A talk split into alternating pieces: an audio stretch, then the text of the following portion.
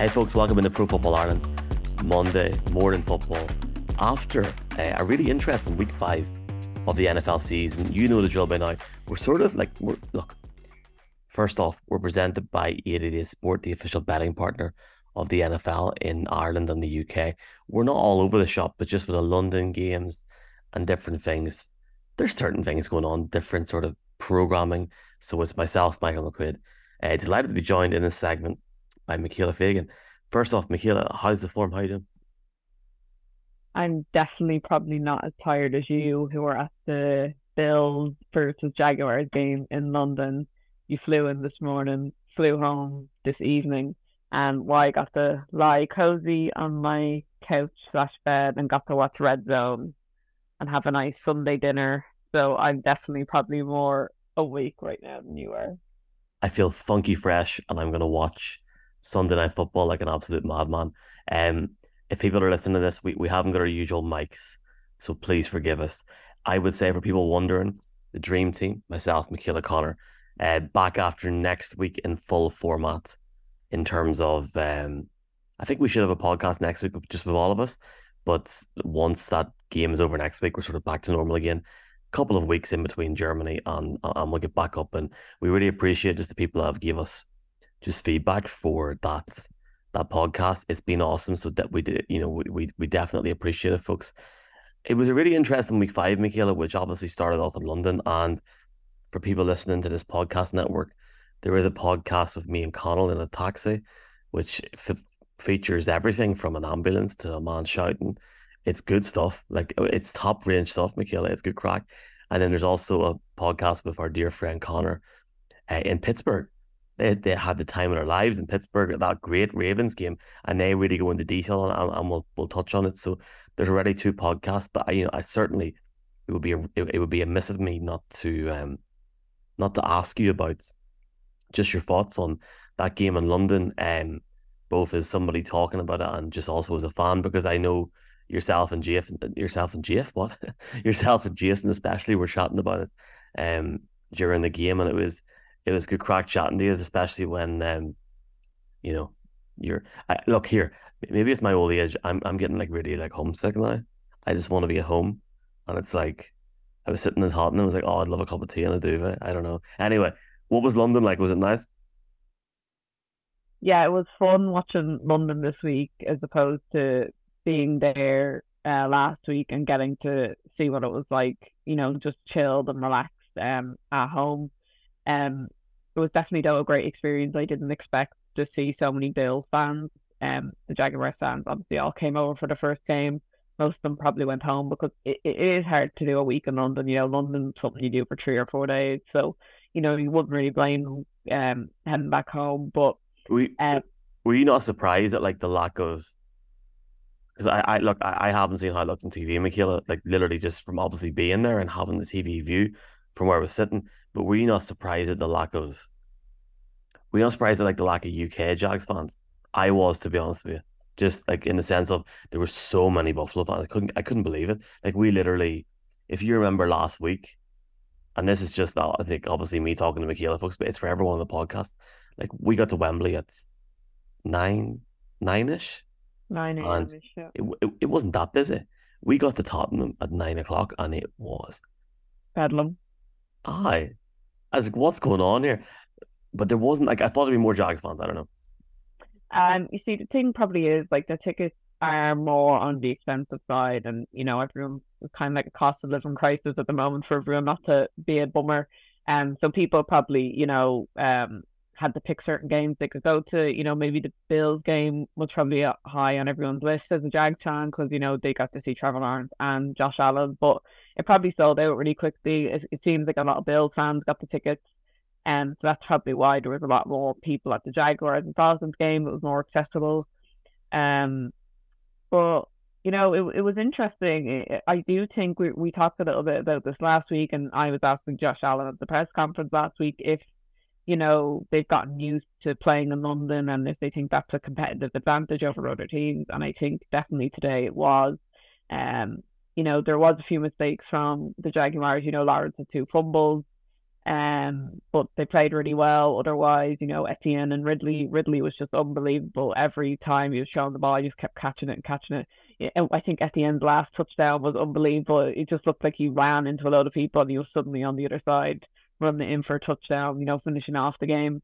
So I do think the Jags definitely did have the advantage, Shane, in London for the rest of the week, because the Bills just didn't start the game well in the first half. And even though there was more Bills fans than Jags fans, it didn't matter. As Adam said last week, that London is their home, and it did, even without many fans there, they definitely played like they were playing a home game this evening or this afternoon.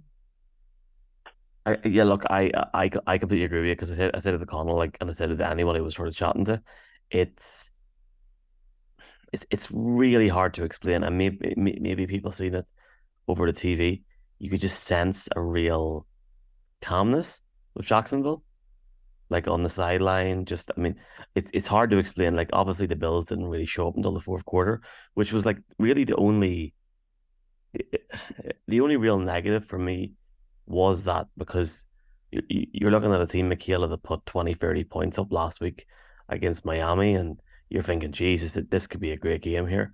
It was a great game in the sense of it was tight, it was end to end, it was very unpredictable, and we had a great ending. I did expect more, but here the press conference was like a funeral at the end.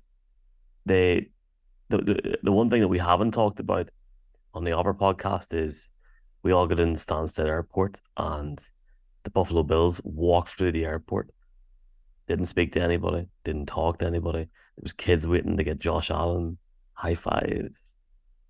They walked straight on. They're gutted, like, and I don't blame them, to be fair. Yeah, because like I think they'd be gutted because they've lost their first game of the season, and then they've lost to the Jags. You know, they're the same kind of They're the same record as the Jags. They're both 3-2 teams.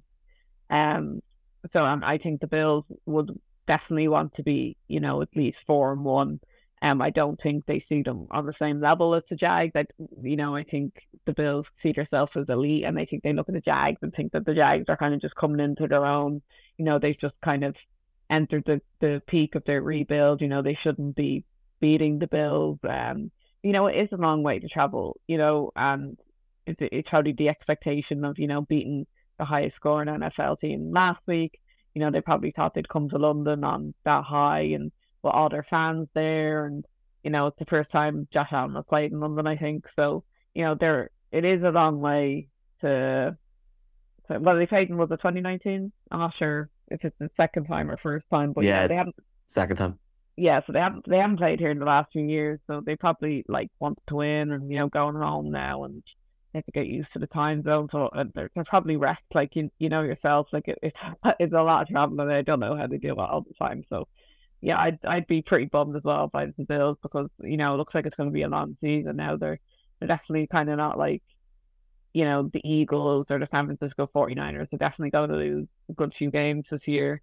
You know, I wouldn't be scared if I was any team facing them, and their secondary is taking some hits with injuries, so I think, you know, I wouldn't.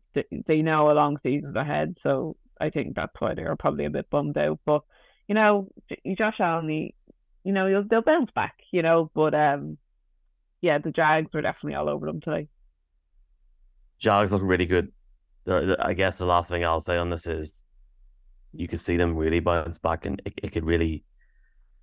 I know the whole injury front could be really bad in the defense, but if you get somebody like Von Miller stepping up, they could make a push. So time will tell. We'll cover all bases with that there. It's funny because there's a few things. You mentioned the Eagles there. I'll go into more detail on that tomorrow night with Jeff, because I want to watch some tape back. I wouldn't want to half-ass something, but I listened to the mid-third and the rest of the fourth quarter almost on BBC Five Live on the drive home from Belfast, and just the commentators, the Eagles commentators, were talking about just how they weren't that impressed with how the Eagles have started the season, and they feel like they need to reach another level, and it could be an interesting discussion point to make. We have to talk about the Patriots, Michaela. Like, I mean, where the hell do we start here? And it's like, it's I've seen the highlights. I've watched. We'll start. I'll start with a brag. I think you, Mark, Jason, all picked the Patriots to win. I'm the only one that picked the Saints, and I was actually shocked that you picked the Patriots because I was like, the defense has been like the defense through 4 weeks was getting them through it. Like the reason I picked them was due to sort of the question mark around Derek Carr, but like the problem is.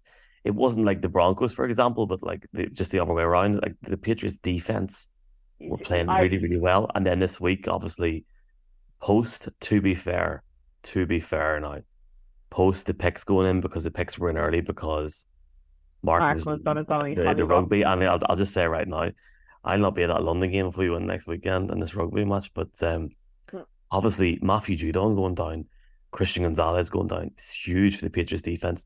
And they looked, Michaela, like a team that really, really missed them today. Without those two guys, they're in big, big trouble because that defense was really getting them over the line in games. And I don't think it's a discussion at the minute for Bill Belichick in terms of his future.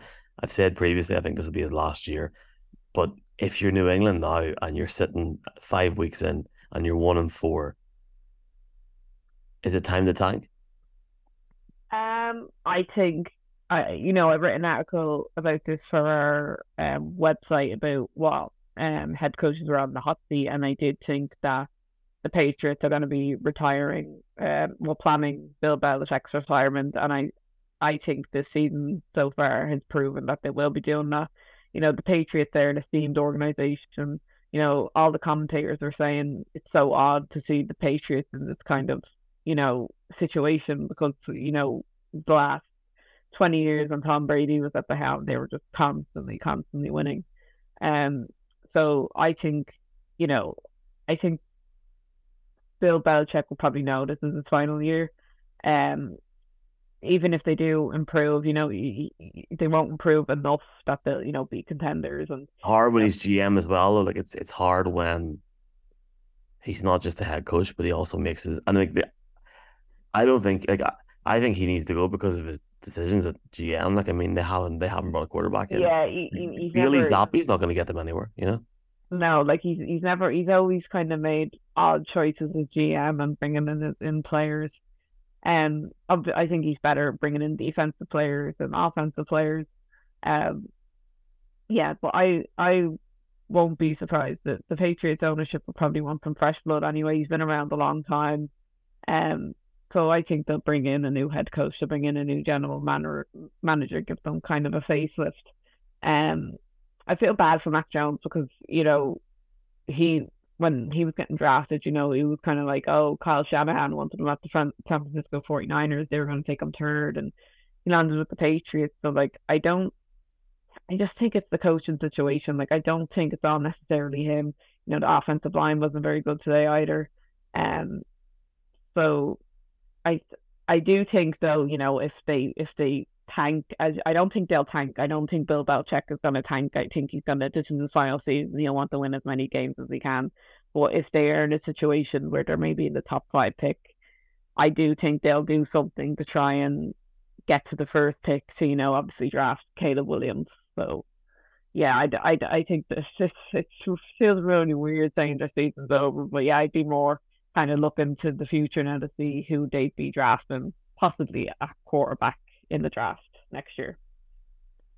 I certainly don't think they'll tank in badness, but from what I've seen tonight, they're not winning the game this side of Christmas. They're crap.